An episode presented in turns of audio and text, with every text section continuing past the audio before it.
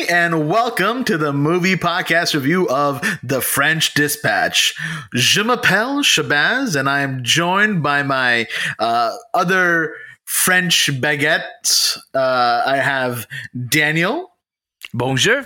Bonjour. Bonjour. And Anthony. Hello. Hold on.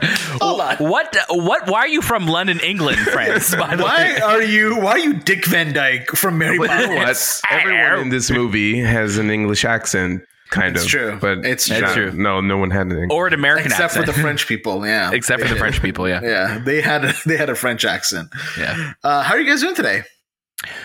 Uh, well, I'll let Anthony respond first, of course. Well, I'm doing well. I'm doing well. If you're listening to this, and you probably will know that by Sunday, I expect you to have listened to this to know I'm doing well. Yeah, Good. Yeah. Is there ever like a time you're not doing well? I think that's the concern. Uh, every day. oh God. Every other day when we're not recording, he's not doing well. A Yeah. little bit of an Easter egg for you guys. yeah. Anthony's only well when he is with us. Yeah, it's very true. I'm also doing well too, though. I am doing well. Thank you very Um, much. I'm really glad to hear that. Merci beaucoup. Oh, okay. Well, je m'appelle. As always, you can catch a new episode of the movie podcast every single Monday and watch out throughout the week for review episodes on all the latest movies and series. Make sure to follow us at the movie podcast on Instagram, Twitter, TikTok, and Letterboxd. And don't forget to leave us a review on Apple Podcasts. Join our Discord as well, and all that stuff will be in the show notes down below. We also have this wonderful thing called an email address that you can send us emails to. It's hello at the moviepodcast.ca. Daniel, you know, not a, an episode has gone by where you haven't been gracing us with some announcements. Do you mind giving us some more today? I will. I, I think I should give you some more today. But the Thank only, you. you. know, the only one I really want to let you guys know is that the three of us have seen Marvel Studios Eternals. We have some social reactions out right now, so t- head over to our Instagram or Twitter, wherever you follow us. You could hear our exact thoughts on the film briefly. Our full review will be coming out on October 24th at 2 p.m. Eastern Standard Time. So if you're listening to this review before that or after that date, make sure you go check out and hear exactly what we think about Marvel Studios Eternals. And uh, it's spoiler free. So you could go in, uh, just hear our thoughts on the film without spoiling it for yourselves. Uh, the only spoiler is that we greatly enjoyed it. Damn, you gave it away.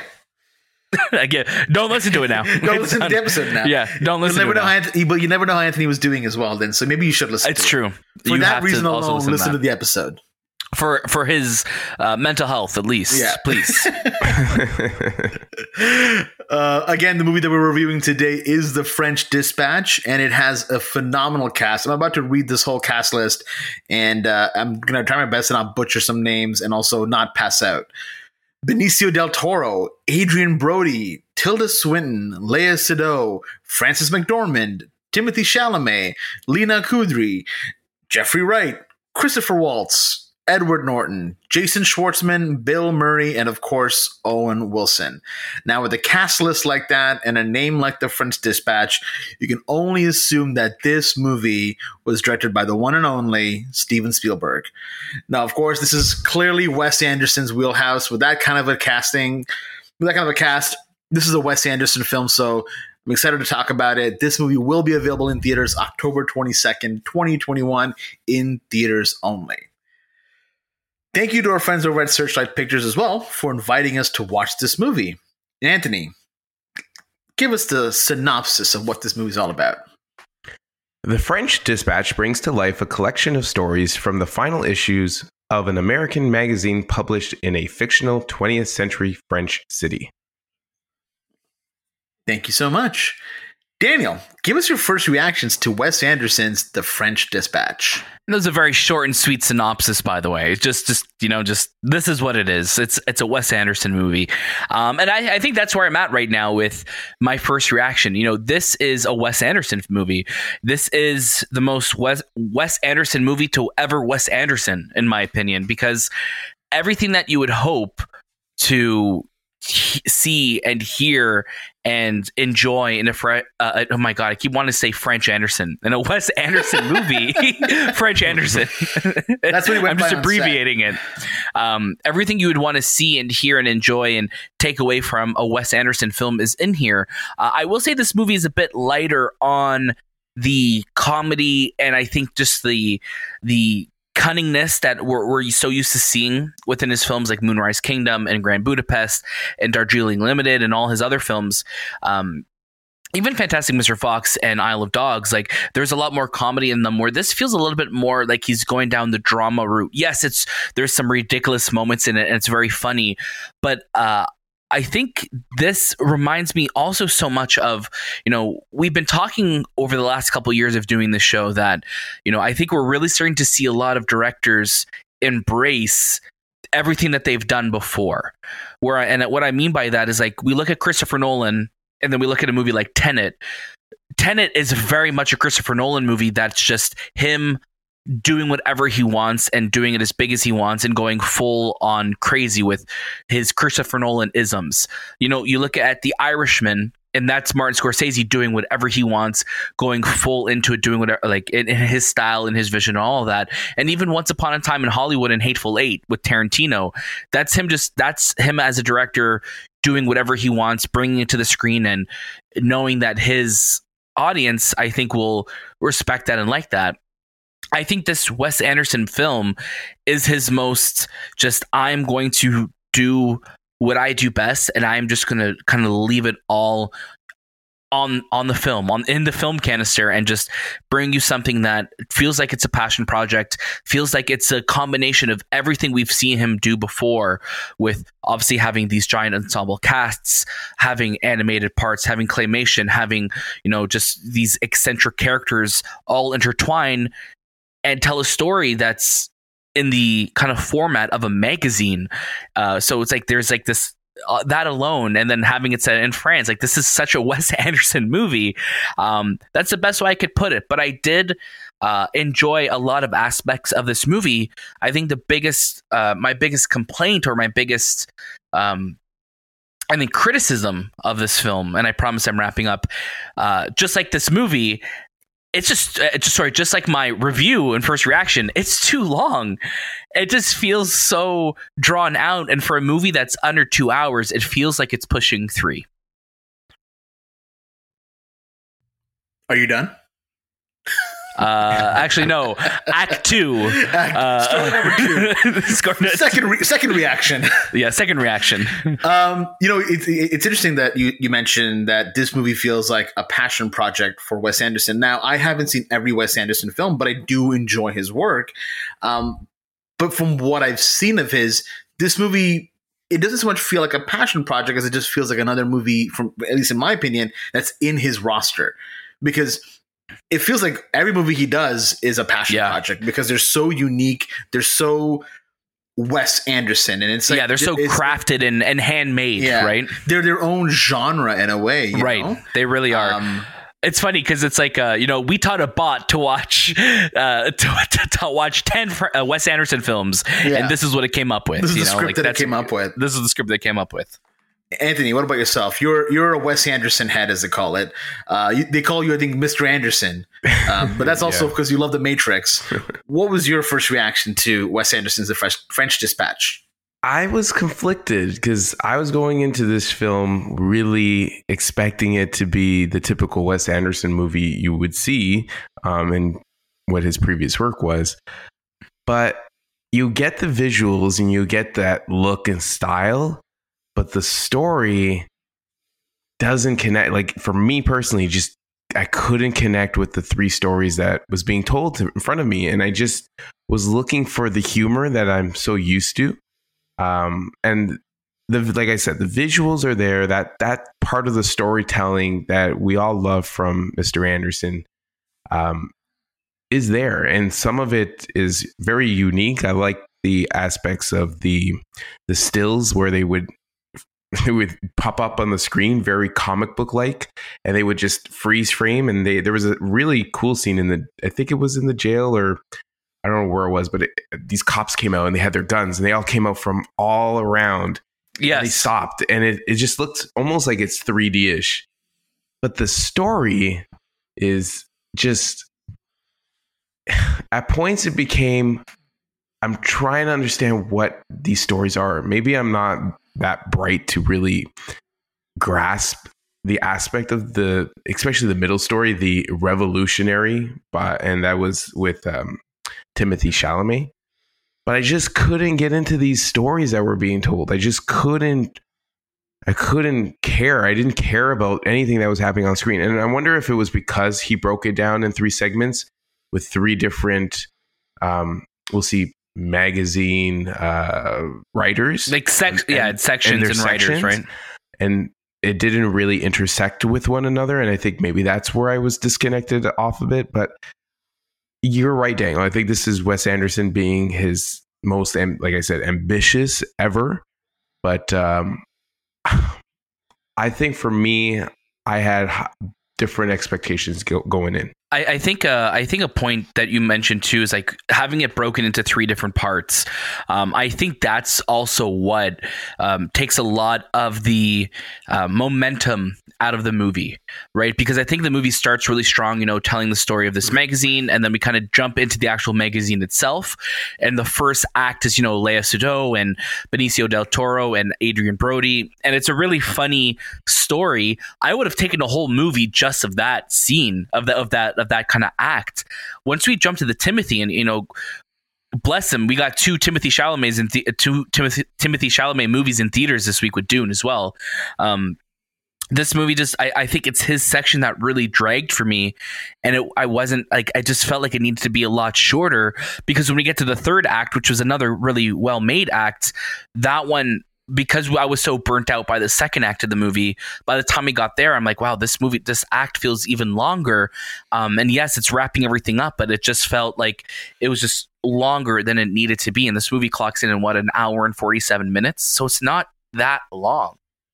It's just not well paced. This is his most like unusually paced film that I've ever seen him do because it's just this it's an hour and 40 minutes and it felt like a friggin' the 10 commandments yeah, that's a that's a great way of putting it. Definitely. Yeah, yeah, yeah. I think for me, you know, I I loved the visuals. I was so just blown away by how he was able to take moments and kind of break them out of their mold and break them out of their shell. I think when it when it comes to the way that he he creates his films, they're absolutely beautiful. They're absolutely stunning. And when you have something like that's really outside of the box like this, the visuals can only last for so long. And I think one of my favorite visuals was when you have, uh, and I'm totally blanking on the actor's name, but he plays. He was in the he was in the uh, Grand Budapest Hotel, and he was also in. He played Flash in the Spider-Man um, Homecoming series. Um, when he's playing young Benicio, and they're trying to show them age. You know, Benicio walks into the frame, taps him on the shoulder, and then they just literally swap seats Yeah. and it was such a smart way of showing age and time it was so it was such like a like an fu to every other director out there that's tried to make it so complicated and show aging it was so smart Yeah. and i really enjoyed that but again it can only take you so far and if you're in a movie that's again an hour and 47 minutes long and it feels like it's forever it, the, the visuals alone don't help Right. Yeah. It, the the actor's name we were talking about is Tony Revolori. that's it Uh, yeah. Who's uh, i always who's remember it's in- like ravioli that's why i always Ravi, yeah, remember it. Tony Ravioli. That's, Tony uh, Ravioli. I think um, that's Anthony's cousin, by the way. That's Anthony's name in the streets, I believe. That's- hey, it's Tony Ravioli. Hey, Tony Ravioli. Come on, get. but you know, in, in typical Wes Anderson fashion, the, the music's great, the dialogue is great. But yes, you're right; it isn't one of his funnier films. And I know that he's not an immediately comedic director, but the way he writes ends up being comedic. The characters in the first story stick with you. The characters in the second story don't. And for me personally, the characters in the third story didn't do much, but I did love the animated sequence in the third movie. But like you mentioned, Daniel, because you're so burnt out from the second story, that when you get to the third story, it might be excellent, but it doesn't hold you. The first Right. story as well is great. But when it actually finally ends, you're like, okay, I'm done. I'm, I'm willing for this movie to be done as well because the first story also feels like it's like an hour long. It it's does, a yeah. really, yeah. It's a really slow film. It's really slowly paced, but it and, it and it doesn't grab you. I think the way that Wes Anderson wanted to grab you. Again, he he's fully mastered his own visual style. I think he's full formed at this by this movie, but it doesn't hold you the way it should.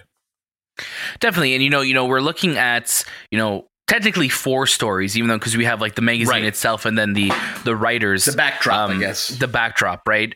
Um, like I said, like I would have loved to have a story just of you know. You know, Benicio, Tilda Swinton, Tony Ravioli, Adrien Brody. Like, I would have loved to have like their their whole sequence felt like that would have been an awesome film. Um, the other two, I think, when, when you look at them, you know, Timothy's fine. I think Frances McDormand was the standout in the second act because she's just a world class actress. Like she is phenomenal. And then of course Jeffrey Wright um, owns the second act for me too. And I think he's phenomenal in the second act. Um, it's funny, Third you know, one? with with the third act, Jeffrey Wright's. Yeah. Um, I think you know it, it's funny too because Wes Anderson always has his kind of his regular players that he always has working with him, right? So Owen Wilson, uh, uh, Ed Norton, Adrien Brody, Jason Schwartzman, like you have all of these guys there in very small roles, almost blink and you miss it. So I, I have to I give him respect for always kind of bringing in these people into it, but also when you have like people like Willem Dafoe or or Ed Norton in this case, or just really a lot of the cast of this movie, you know, like Christoph Waltz, and you have just a lot of people that are in it for blink and you miss it. Like I would have loved to see more of them. It just that felt a little bit more distracting having these actors or some of these actors in it and not Liev giving them a bit. as well. Liev Schreiber as Mhm. well. Like he's in it, but like without giving them a little bit more to do in the film, right? Yeah. Mm-hmm. Anthony, I was gonna, up. uh, yeah, I was gonna say like uh, based on all his movies, um, I was just looking at the IMDb ratings. This movie is right now rated at a seven point two, and his last movie that was very similar in ratings was um, Darjeeling Limited. So I think I think this was a passion project of his, and maybe that's where we and we had that those expectations, thinking it was going to be a different story, and maybe this this is just a one off, and his next film will kind of go back to that storytelling that we're so familiar with. Um, I did like the idea of a magazine Me too.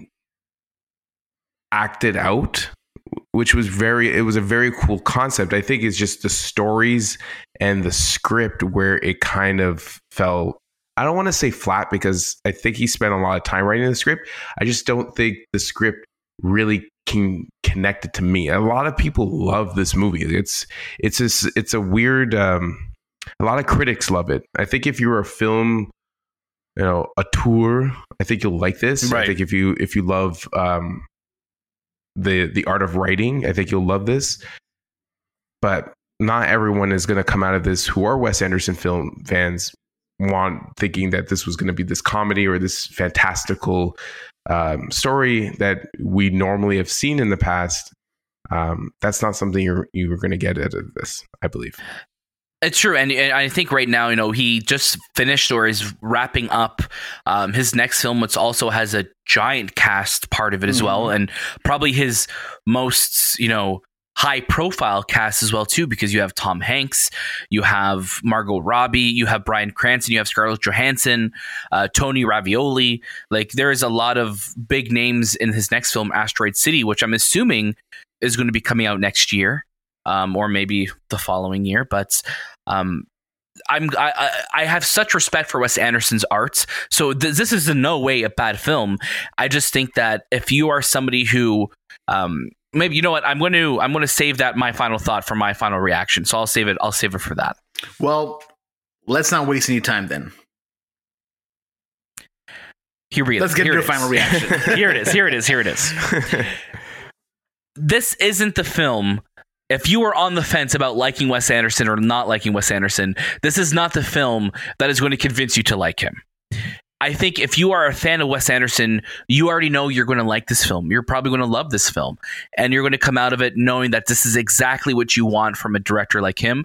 This isn't going to be a film for to bring in new audiences to his work because I don't think it's his most accessible accessible of films, but I do think that this film has all the great things that you would want out of his film, which is absolutely beautiful set design, great performances, eccentric characters, and every shot of this bloody movie is a painting that I would have on my wall because it's just shot so so so beautifully and i want to give proper credits as well to the cinematographer of this film robert yeoman who is a beautiful cinematographer um, and has worked obviously with um, uh, Wes Anderson on Grand Budapest and Moonrise Kingdom and Darjeeling Limited and Royal Tenenbaums all the way going back to Bottle Rocket. So he's worked like nine or ten times with Wes Anderson. So um, beautiful cinematography, uh, great characters, but uh, it's a little dense of a film, so it's not his most fun watch. Uh, I think it's still a, a well made film, and I think if you're interested, I would say stream it. Thank you so much, Anthony. What about yourself? Yeah, I, I concur with Daniel's sentiments. I would say this is this is for me a definite stream it, but I think if you're a Wes Anderson film like lover of his films, you're gonna watch this no matter what. But if you're on that fence, or if you wanted to go watch a, a movie on a Tuesday, I probably would recommend to go you watch uh, The Last Duel rather than this film. Thank you so much for that. Um, and not to sound like an echo, but yeah, if you're a fan of Wes Anderson, you're going to be watching this movie no matter what. Uh, but I do feel like a lot of Wes Anderson fans will place this film at the bottom of their list when they look at you know how they rank his movies. Um, if you're not a fan or you've never really ventured into Wes Anderson movies, I don't think you know this is the one that's going to get you on the track. Um, for me personally, again, I love the visuals and I think everything about the way it's made is phenomenal. But because it was so slow and really not engaging for me, I'm going to say skip it. Um, but for Wes Anderson fans, go watch it in theaters. Go watch it at home. Uh, it is a 20th century film, so maybe one day it'll end up on Disney Plus who knows when that'll be? Uh, might be a great time to look into that as well. Again, you can follow us at the Movie Podcast on Instagram, Twitter, TikTok, and Letterboxd. We're still on the hunt for 200 five star reviews, so please go ahead and give us those five stars. Leave us a comment. We love reading them out. Right into it, right into us at hello at the movie podcast.ca. And don't forget, you can catch our episode, our review of Eternals coming out on the 24th of October, because that's one you're going to not want to miss. That's a really cool review. And I don't know why I emphasize cool. cool review. Nothing to do with, As, with, what the review is about. Nothing, no. But I did, I did cold, like that. Maybe, uh, yeah, maybe we were a little cold. I also like that Anthony's like, yeah, uh, don't watch the French Dispatch, watch The Last Duel. But both of them take place in France. Very different things happen in those movies. Though. It's true. Be, I would also say, I would also recommend go watch The Last Duel over French Dispatch as well. Uh, you can catch a brand new episode of the movie podcast every single Monday, and throughout the week we drop these review episodes and also these little that tell you about how Anthony's doing. So they're very important. Check out all of our show notes down below. That was This Time with the Movie Podcast, and we'll see you next.